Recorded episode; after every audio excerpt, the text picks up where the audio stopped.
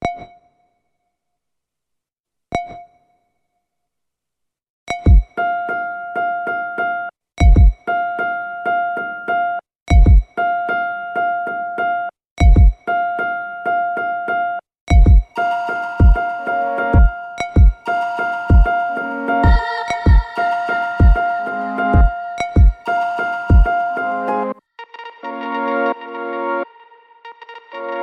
vous passez un séjour dans un hôpital public, celui-ci doit pouvoir vous nourrir et vous fournir tout ce que vous auriez chez vous, à la maison, c'est-à-dire des vêtements, des draps, des thés d'oreiller, des couvertures, des serviettes, des grandes toilettes. Dans cet épisode, nous avons décidé de rassembler la lingerie, la cuisine et les aides logistiques, qui travaillent ensemble à fournir tout ce qui est nécessaire au bien-être des patients, mais aussi tout le matériel de travail quotidien et les repas pour le personnel de l'hôpital. Aujourd'hui, nous vous emmenons dans l'envers du décor de l'hôpital, dans ces lieux que vous ne verrez jamais en tant que visiteur et visiteuse, comme par exemple la cuisine et la lingerie. À travers ces portraits sonores, nous vous invitons à découvrir ces personnes qui travaillent tous les jours à l'abri des regards. Aucune unité ne pourrait fonctionner correctement sans l'assistance des aides logistiques, qui sont, comme elles le disent, les petites mains du service, qui sont polyvalentes et courent au-devant des besoins et des problèmes de tout le monde vous apprendrez que dans les sous-sols, une immense machine trie et distribue sans répit les uniformes des travailleurs et travailleuses. Dans ce bruit et au beau milieu des piles de draps et de vêtements, la responsable de la lingerie, une passionnée de romans thrillers, connaît presque par cœur tous les noms des travailleurs de l'hôpital, qu'elle qualifie d'humanistes et dont elle se charge avec son équipe de fournir les vêtements de travail. Et si vous faisiez un tour dans les cuisines, vous pourriez par exemple y trouver un tendre rocker qui travaille là depuis 34 ans. Ensemble, ils travaillent à la même mission, celle de l'hôpital public, dont les portes ne sont jamais fermées et qui ne cesse d'accueillir, de soigner, de nourrir, de laver, d'opérer, de voir naître et mourir les habitants de sa ville. Dans ce cycle, chacun a un rôle important à jouer et son histoire à raconter. Vous écoutez Battement, un podcast qui pulse au rythme du cœur hospitalier. Épisode 5 L'hôtellerie et l'aide logistique.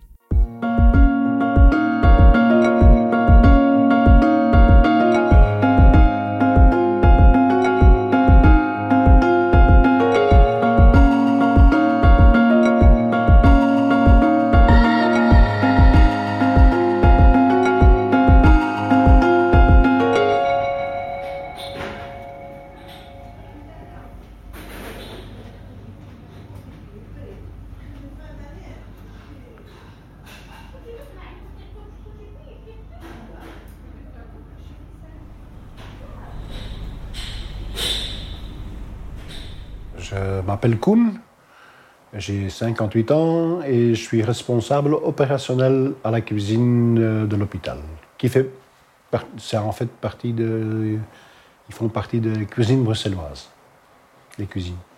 Je suis néerlandophone, je viens de Halle. C'était un peu, je voulais être pharmacien quand j'étais petit, mais ça s'est vite euh, mis de côté quand je devais étudier. Et j'ai un peu cherché des trucs, mais je ne savais pas quoi faire. Et mon frère, il dit Tiens, pourquoi tu ne fais pas l'hôtellerie? Je dis Oui, je vais faire l'hôtellerie. C'est en, puberté et tout, tu vois. Et puis ça m'a bien plu, parce qu'il ne fallait pas être assis sur les bancs tout le temps, être occupé avec des poulets et tout ça. Et ça, c'était chouette. Et comme ça, je suis devenu cuisinier. Ben, J'étais cuisinier dans un restaurant. Et il y a un copain qui, qui, m'a donné euh, une annonce que le CPS de Bruxelles cherchait des cuisiniers. Et j'ai postulé, j'ai été faire un examen euh, écrit et puis pratique. Et j'étais engagé. Et depuis lors, je suis là. Donc, euh, comme ça, je suis arrivé ici. ça fait 34 ans, je crois, que je, suis, euh, que je travaille pour les cuisines. Et j'ai commencé comme cuisinier, et petit à petit, on a évolué. Et à un certain moment, on a passé de la, cuisine, la, ligne chaude, ce qui veut dire qu'on fait de la production à l'endroit on sert toute la nourriture chaude pour les patients, on a, on a changé en ligne froide. Et ça veut dire qu'il n'y a plus de cuisine qui se fait chez nous, mais ça se fait ailleurs. Donc on est livré de ça. Et nous, ce qu'on fait, c'est euh, la fabrication des plateaux avec les régimes pour les patients, le transport vers les, unités de, soins et la vaisselle, en grand. C'est ça qu'on fait. Ça, c'est juste les patients. Puis encore un, deuxième secteur, c'est le, le mess de personnel. C'est le réfectoire pour le personnel. Voilà.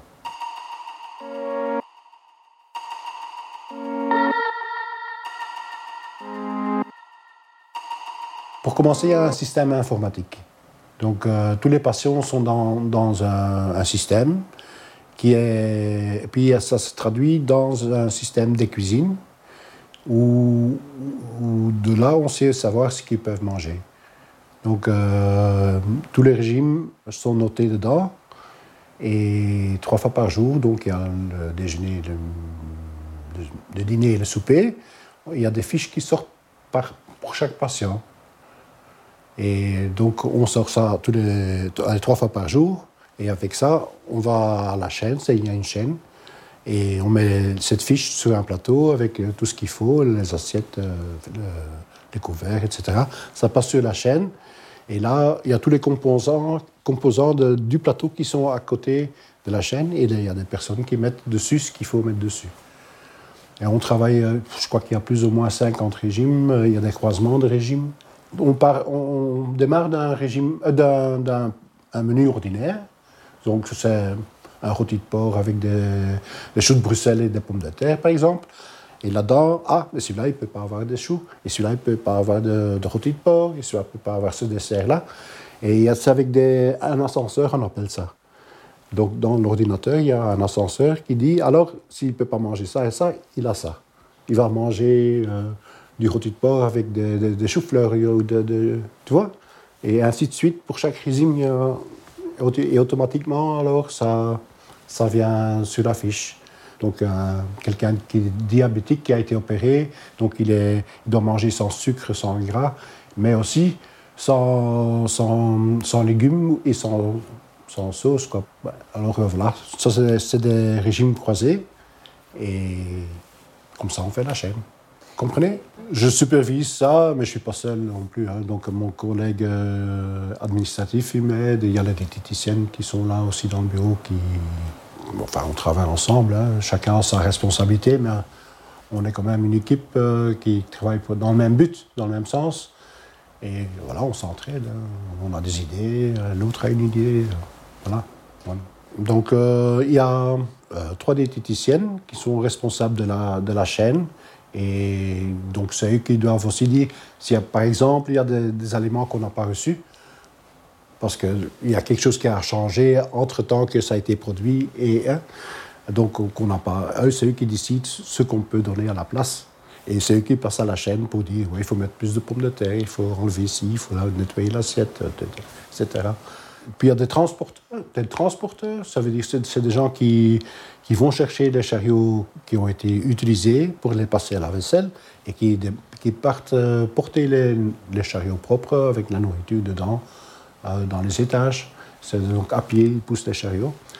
Il y a une équipe, euh, eh, il y a une aide diététicienne, c'est quelqu'un qui prépare tous les produits pour la chaîne qui ne sont pas qui n'ont rien à voir avec le show ou les soupers. C'est tout ce qui est supplément alimentaire. Donc c'est des, des fortimels, des, trucs diététiques euh, pour des gens qui ont des gavages.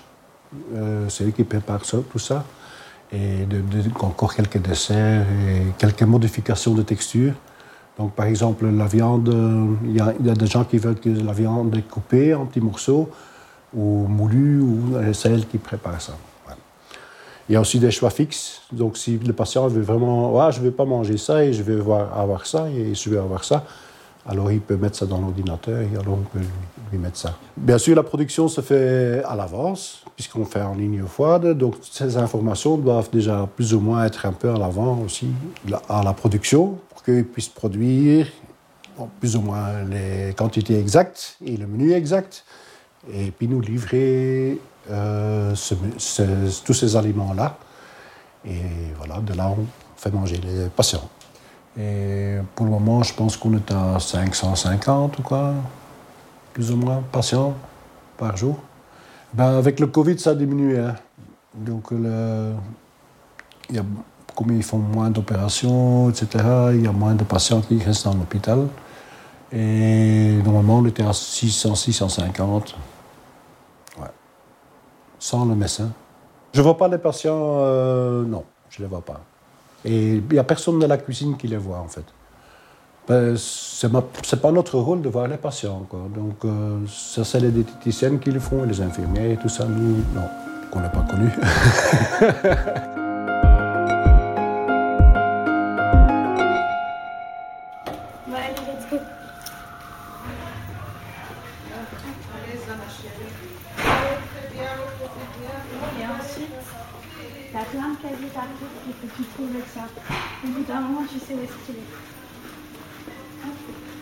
Il y a genre combien de casiers Rien du tout. Tu as 2600. Les numéros. 1000 et Il doit y en avoir au moins 5000. Là. Je sais pas. Là, on est à 3000. 3000. Moi, j'ai 3000. 3116. Là, on a fini. On s'est changé. Maintenant, on va mettre ça, notre uniforme au flamme. Je sais pas, c'est une espèce de boîte. Donc, euh, tu mets l'uniforme dedans. Après, tu fermes euh, la petite vitre. Et là, c'est bon. Ça monte. Tu fais la même chose avec le pantalon. Et ça monte. Et voilà. Et la machine, elle est intelligente. Elle sait que tu as rendu ton Donc ça, c'est ton uniforme ouais, sale. sale. Et après, tu vas aller en prendre un propre. Donc on a un espèce de gros ordinateur. Deux gros ordinateurs.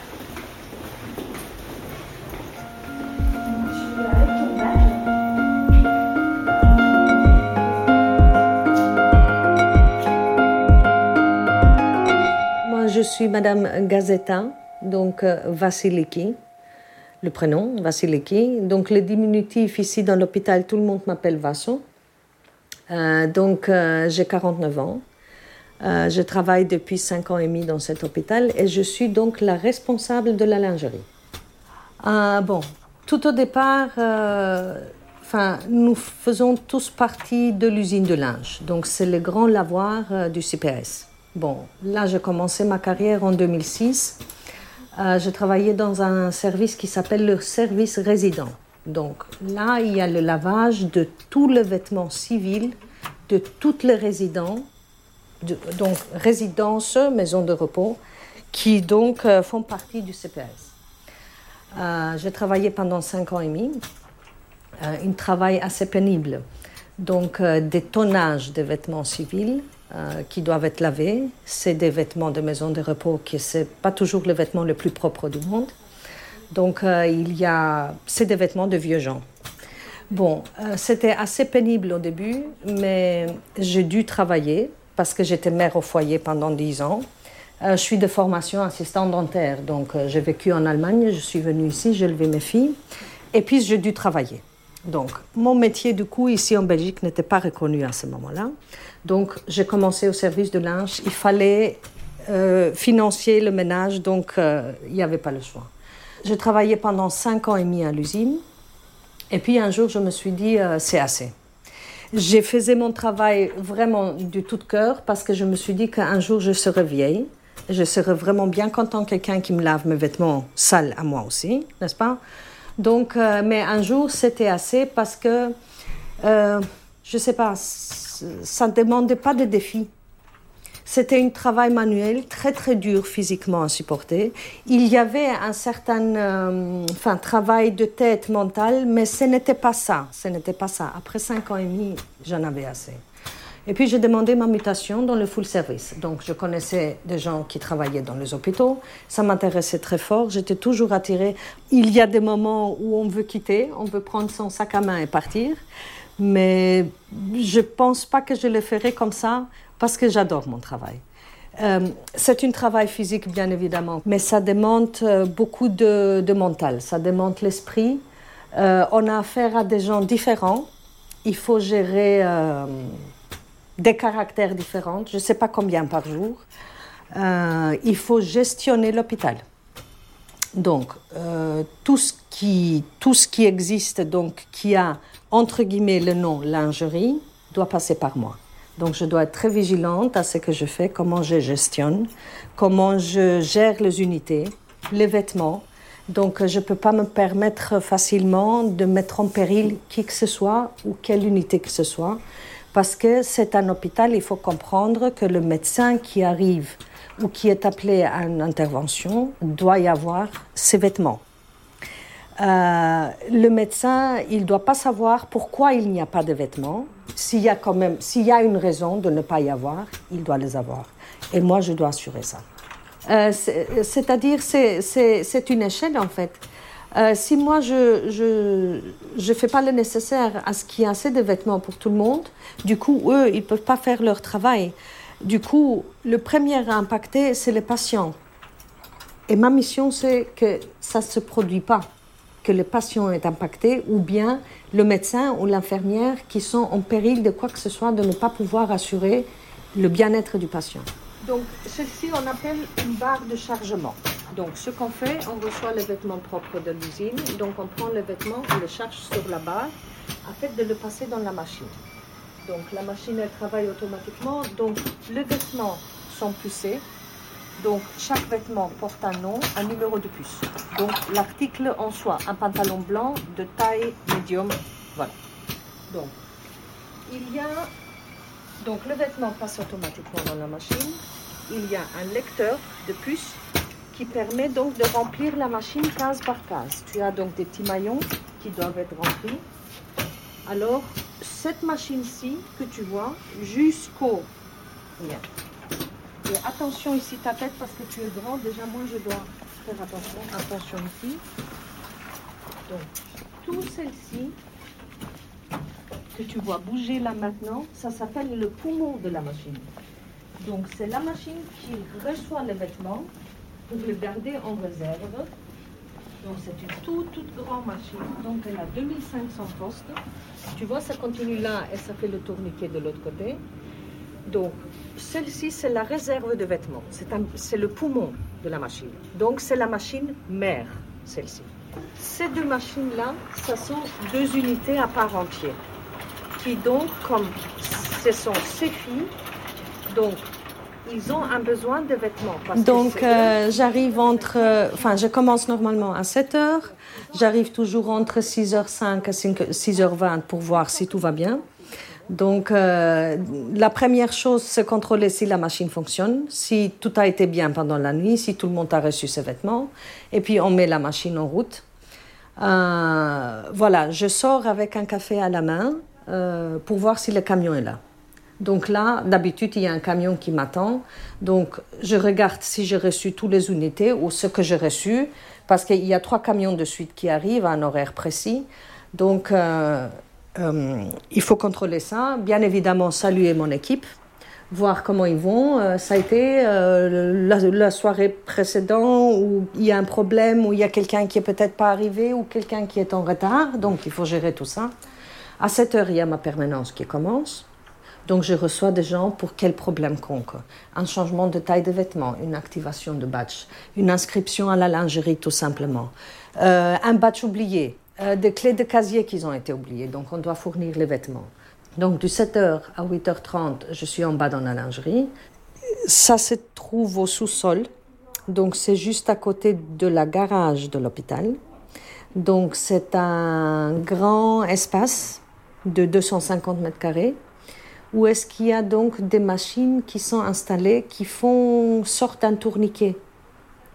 Voilà. Euh, il y a des bruits constants et répétitifs. Donc c'est juste euh, la machine qui travaille, qui met donc automatiquement les vêtements dans la machine et qui donc euh, à répétition recommence, recommence, recommence tous les jours et à tout moment le même bruit. Donc c'est une routine que moi personnellement je l'entends même plus. Voilà, j'ai mon bureau qui est installé euh, dans cette lingerie. Euh, il y a toujours euh, plein de vêtements disposés dans des caddies, suspendus dans les caddies. Euh, il fait pas très clair. Malheureusement, je travaille, toute la journée dans une lumière donc des, des néons artificiels. je n'ai pas beaucoup de lumière de jour. mais je vois quand même beaucoup de gens autour de moi parce que juste à côté, il y a des vestiaires. Il y a un long couloir à parcourir. Voilà. Vous savez, moi je dis toujours comme ça que l'humain s'habitue à tout.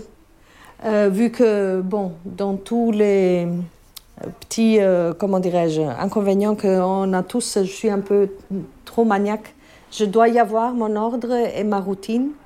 Euh, et c'est peut-être ça qui me fait que je ne me sens pas confinée. Je me suis créé ma propre routine, mon propre euh, décor, si je peux décrire ça comme ça. Euh, tout doit être comme, comme je le pense pour que peut-être ça m'angoisse pas, je ne sais pas. Faciliter les choses. Euh, il faut travailler donc méthodiquement pour y arriver facilement à un point. Voilà. Donc, et il y a des collègues qui ont du mal. Je travaille avec quatre hommes. Je ne peux pas dire. Ils sont tous ordonnés, ils sont tous. Mais parfois, il y a des choses que moi, je les vois d'une autre manière. Donc, ils sont un peu embêtés par mes. par mes... Mais bon, euh, non, non. Euh, il faut qu'il y ait de l'ordre. Et je suis devenue plus ordonnée à cause de mon boulot parce que je dois vraiment bien faire attention à ce que je fais. Je ne peux pas me permettre de perdre le temps à recommencer un travail que j'ai déjà fait. Selon leurs besoins. Donc l'appareil, il est donc programmé de savoir, euh, enfin, via l'informatique, ce qu'il en a besoin. Combien de pièces de chaque doit-il avoir dans la machine? Il y a par exemple par l'informatique programmé qu'il doit y avoir 350 tuniques en taille médium. Donc, celle-ci, elle va fournir à l'unité autant de tuniques jusqu'à qu'elle a 350 pièces. Elle va arrêter elle va donner 250 de celle-ci, 150 de celle-là, selon donc le besoin manquant. Et donc ça fonctionne comme ça. L'unité 1, unité 2, donc elle prend le vêtement. Là maintenant probablement il manque donc tunique en taille large, donc elle commence avec ça. Elle remplit fur et à mesure. Donc elle va pas maintenant commencer à remplir que taille large elle va prendre autre chose entre-temps jusqu'à ce qu'elle a un cotin convenable.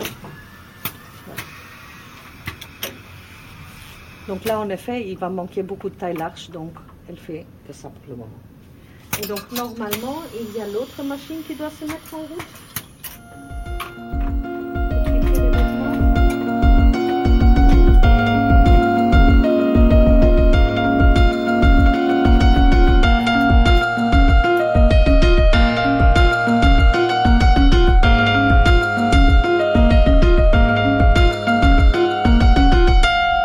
C'est Nabila, j'ai 35 ans et je suis aide logistique à la maternité. Donc, en fait, euh, aide logistique, c'est aider nos petites collègues sages-femmes dans la logistique du service. Donc en fait, le matin, donc on, donne, on sert le petit déjeuner aux patients, on débarrasse, on fait euh, les lits, on met de l'ordre en fait dans le service. On s'occupe un petit peu de, de, tout, à part des soins. Donc nous, on ne fait pas les soins des patients, mais euh, vraiment, on, on s'occupe de l'ordre du service. Donc, euh, ce qui est lingerie, euh, euh, matériel de pharmacie, tout ce qui est matériel médical. Quand quelque chose est cassé dans le service, ne fonctionne pas, on s'occupe. Enfin, c'est nous qui faisons un peu, on fait un peu des bons travaux, on appelle les gens pour venir réparer. on fait en sorte que le service tourne et roule en fait correctement pour que les sages-femmes ne manquent de rien et les patients aussi. Sinon, on a d'autres petites choses en fait qu'on fait aussi pendant la journée. Donc, euh, les, petits seaux euh, pour les allaitements des mamans. Euh. Enfin, on fait des petits packs, des petits sets pour que les sages-femmes évitent de faire des allers-retours dans tous les locaux du service. On emmène aussi pendant la journée, en fait, on accompagne les bébés à faire les examens. La secrétaire appelle le médecin pour savoir. Bon, en général, il y a des échographies à faire aux bébés, pas tous les bébés. Mais voilà, quand il y a un examen à faire, euh, au lieu d'appeler le service de brancardage, en fait, on accompagne euh, les bébés quand les mamans ne savent pas aller, parce qu'elles ont du mal, ou alors avec les mamans. Et, euh, voilà, on reste avec eux pendant qu'ils font l'examen, puis on remonte dans le service.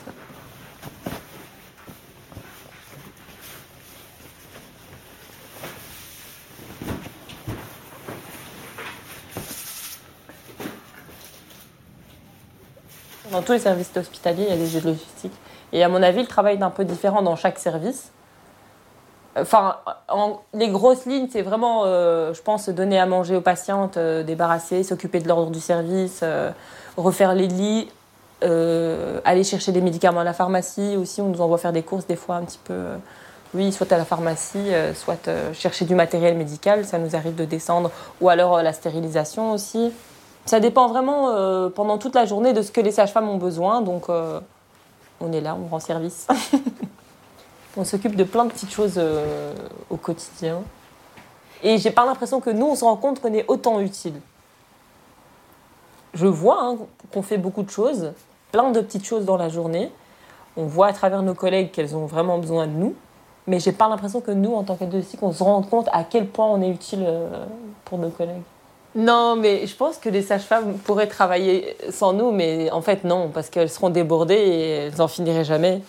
Donc, euh, ça nous a, enfin, quand il y a des malades, on voit très bien que quand on revient, les pauvres, elles sont, euh, elles nous accueillent avec les bras grands ouverts en disant enfin, t'es de retour. Non, on sent qu'on est utile au service. Ça a l'air peut-être de pas grand-chose comme ça en expliquant, mais nous, pendant toute la journée, on, fait vraiment les, les, 400 pas. On est toujours à gauche, à droite. On nous appelle euh, Est-ce que tu peux venir me rapporter ça Ou des fois, je me retrouve à faire des traductions aussi. et ça m'arrive très souvent.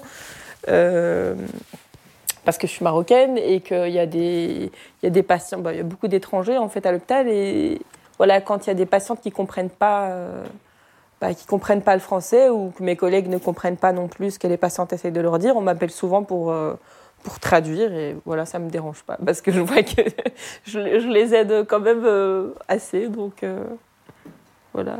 Franchement je pense que dans ma vie de tous les jours je pense que ça m'a aidé à m'organiser dans beaucoup de choses. Chez moi à la maison. Euh, des fois il y a des choses que je fais chez moi et j'ai l'impression de me revoir à l'hôpital.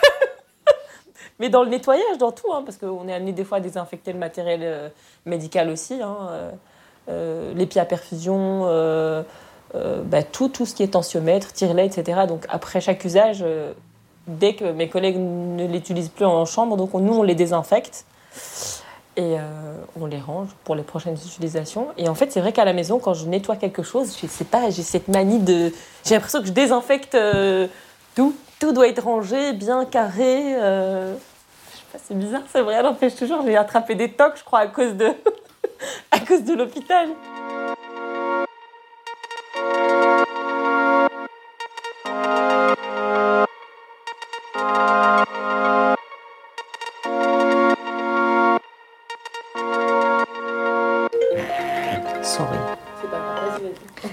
Lingerie, bonjour. Oui. Vous n'avez plus de haut. Vous faites partie du bloc opératoire, monsieur, ou du vestiaire?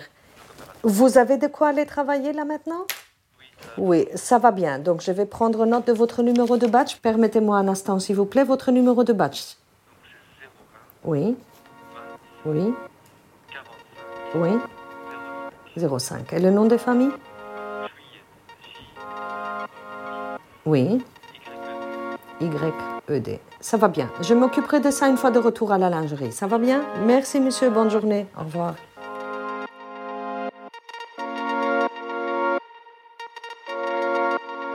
On voit beaucoup de choses.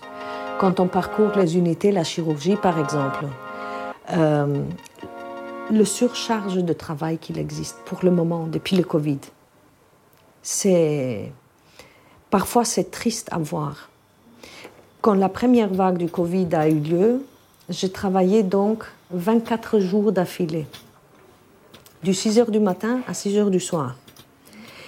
Et on était là, mais on était tous là, y compris les infirmières, les médecins. Quand je les voyais tous travailler, on a tous travaillé, on a tous, on ne faisait que ça. On rentrait à la maison, on essayait de manger, d'aller se coucher pour recommencer le lendemain. Et donc là, pendant des mois, parce que ça a commencé juste au mois de mars et ça n'a pas encore été fini jusqu'au mois de juillet. Au mois d'août, que donc on arrivait au travail euh, en retard parce que du coup, la STIB ne prenait plus autant de gens. Je ne sais pas si vous vous souvenez. Euh, on arrivait, on était déjà stressé, tout le monde était stressé. Un oubli de batch ou un oubli de cadenas ou un oubli de vêtements, c'était raison pour exploser. Donc là, euh, la lingerie est en première, en première ligne. Donc quelqu'un qui vient en cas de catastrophe énervé, de quelle raison conque, tu n'as pas à lui dire euh, passe-moi ton batch ou donne-moi tes clés ou pourquoi tu n'as pas ou pourquoi tu veux. Tu prends deux vêtements, tu les lui donnes parce que la situation exige qu'on agit et qu'on réagit pour un plus vite possible. Donc on était tous marqués. On avait tous des cernes jusque-là. On avait tous des boutons au début à cause de masques, on n'était pas habitués. Moi, personnellement, déjà toute mon équipe, on a été remercié je ne sais pas combien de fois via mail, par la direction, par les unités, par les médecins, par les infirmières en chef. Moi, personnellement, je ne sais pas combien de pralines, je ne sais pas combien de petits mots glissés euh, sous la porte, je ne sais pas euh, combien de remerciements. Euh, et c'est ce que j'ai trouvé toujours le meilleur, et je ne sais pas pourquoi, des gens qui me disaient, mais on a l'impression que vous dormez ici ça m'a rassuré de dire que voilà, vous êtes là, on a tout ce qu'il nous faut. Voilà, c'est tout.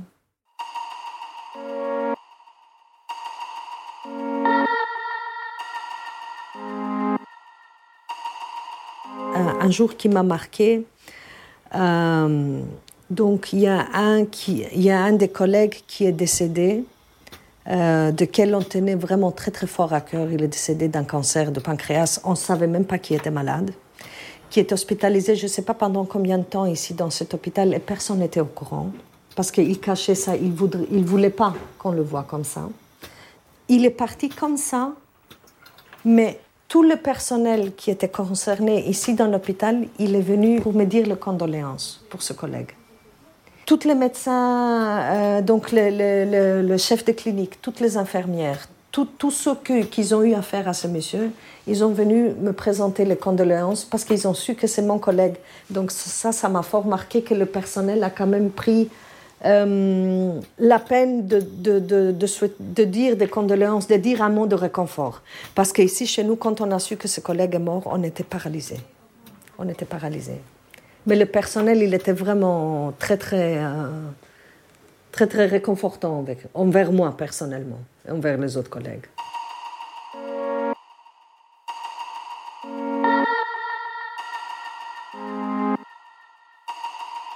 Ce qui fait justement que je suis encore là, c'est les merveilleuses collègues avec qui je travaille.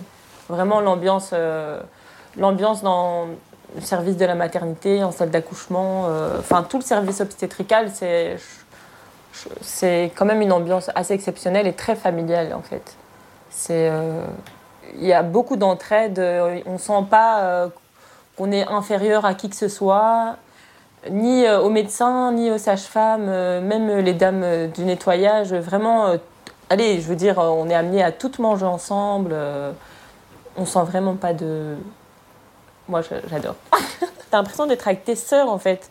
Elles sont toutes euh, hyper bienveillantes euh, les unes envers les autres. Donc, même si tu n'es pas euh, sage-femme ou médecin ou peu importe, il y a vraiment cette ambiance hyper familiale et c'est ce qui fait que bah, tu as envie de rester, même s'il y a des journées où c'est hyper difficile, où tu travailles plus que d'autres jours. Ben, en fait, tu restes pour tes collègues. Il y a des fois où tu es malade, tu te sens pas bien, tu as la flemme, mais en fait, tu penses à tes collègues qui sont dans l'hôpital et tu dis non, mais les pauvres, je vais les mettre dans la mer, donc il faut que j'y aille quand même. Et, voilà, en fait, c'est ça. C'est ce qui fait qu'on est, on est encore là. Et euh, le fait de, bah, de sentir euh, que je suis utile quand même, en fait. Je, je, sens que je suis utile, que mes collègues ont besoin de moi, donc ça, c'est agréable de, de savoir qu'on n'est pas là pour rien, en fait. On ne peut pas se passer de moi.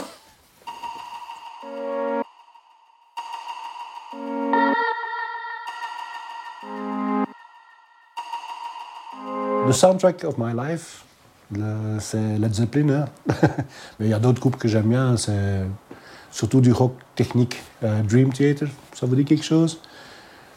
Aussi euh, Pink Floyd et tout ça, des, trucs, vieux trucs. Hein. J'ai toujours fait de la musique hein, depuis que je suis petit. J'ai commencé par la, batterie. Et comme j'avais un petit groupe chez moi dans la cave et tout, avec des copains, il y avait toujours des guitares. Alors j'ai toujours, j'ai commencé à jouer la guitare et après j'ai abandonné la batterie. Et depuis lors, j'ai toujours joué dans des groupes euh, pas connus, hein, de petits trucs. euh, et je fais ça encore maintenant. Voilà. Et maintenant, je joue dans The Mighty Moustaches. C'est un groupe euh, de rock flamand. Et on, on est assis, on fait, moi je trouve qu'on fait de la bonne musique, on fait notre, propre, notre, répertoire, donc c'est pas des reprises. Et ces derniers temps, chaque fois qu'on fait un concert, ça marche bien. Ouais. Mais comme on n'en fait pas tellement pour- avec le corona, mais on joue bien. Euh, J'espère que ce que j'ai- raconté, que ça peut apporter quelque chose à quelqu'un. Voilà. Ben ouais, je pense que le métier, euh, surtout, c'est toujours un peu mal connu. Pas respecté comme travail, je pense. On a vu souvent critiqué, et des fois euh, correct, mais l'ensemble, on n'est pas trop en va- en valeur. C'est pas comme un restaurant à étoiles, euh, on ne sert pas cette nourriture-là non plus, mais c'est un, c'est un autre complexi- complexivité euh, que. Et les gens ne savent pas. Est-ce que toi, tu parles de ton métier parfois avec des gens? Oh, pff, pas beaucoup. Pas beaucoup, non. Ça arrive, hein, mais ben, les gens sont pas tellement. Euh, des fois, quand je raconte comment ça fonctionne, ils sont intéressés, mais c'est pendant 5 ou 10 minutes et puis euh, hop. Si nous on arrête, il n'y a rien qui se passe. Et si les gens de nettoyage arrêtent, il n'y a plus rien qui se passe. euh, C'est des gens super importants et qui sont aussi. Euh, mais ils font un effort pour mettre en valeur aussi, parce qu'ils font une petite fête pour les, nettoyeurs, une fois par an. Alors ils reçoivent un drink, euh, quelque chose à manger. Donc ils essayent de valoriser quand même. Mais dans la vue des gens, c'est toujours un peu des gens mineurs comme ça. Et ça, c'est- pas très, c'est pas très correct. Faut pas être médecin pour être important.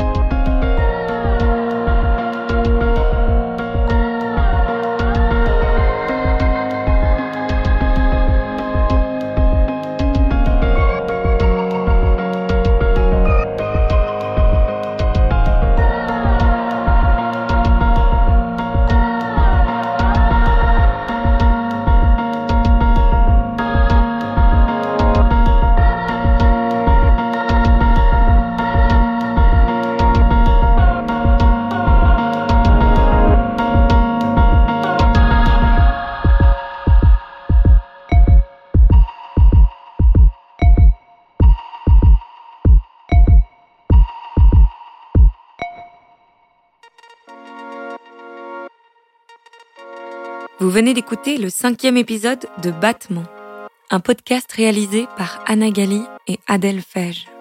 La musique a été composée par Julien Lemonnier et la série est produite par Liquid Sky et We Tell Stories.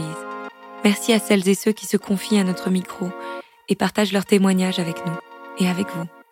Ici, entre deux battements, la parole se dépose. À bientôt pour un prochain épisode.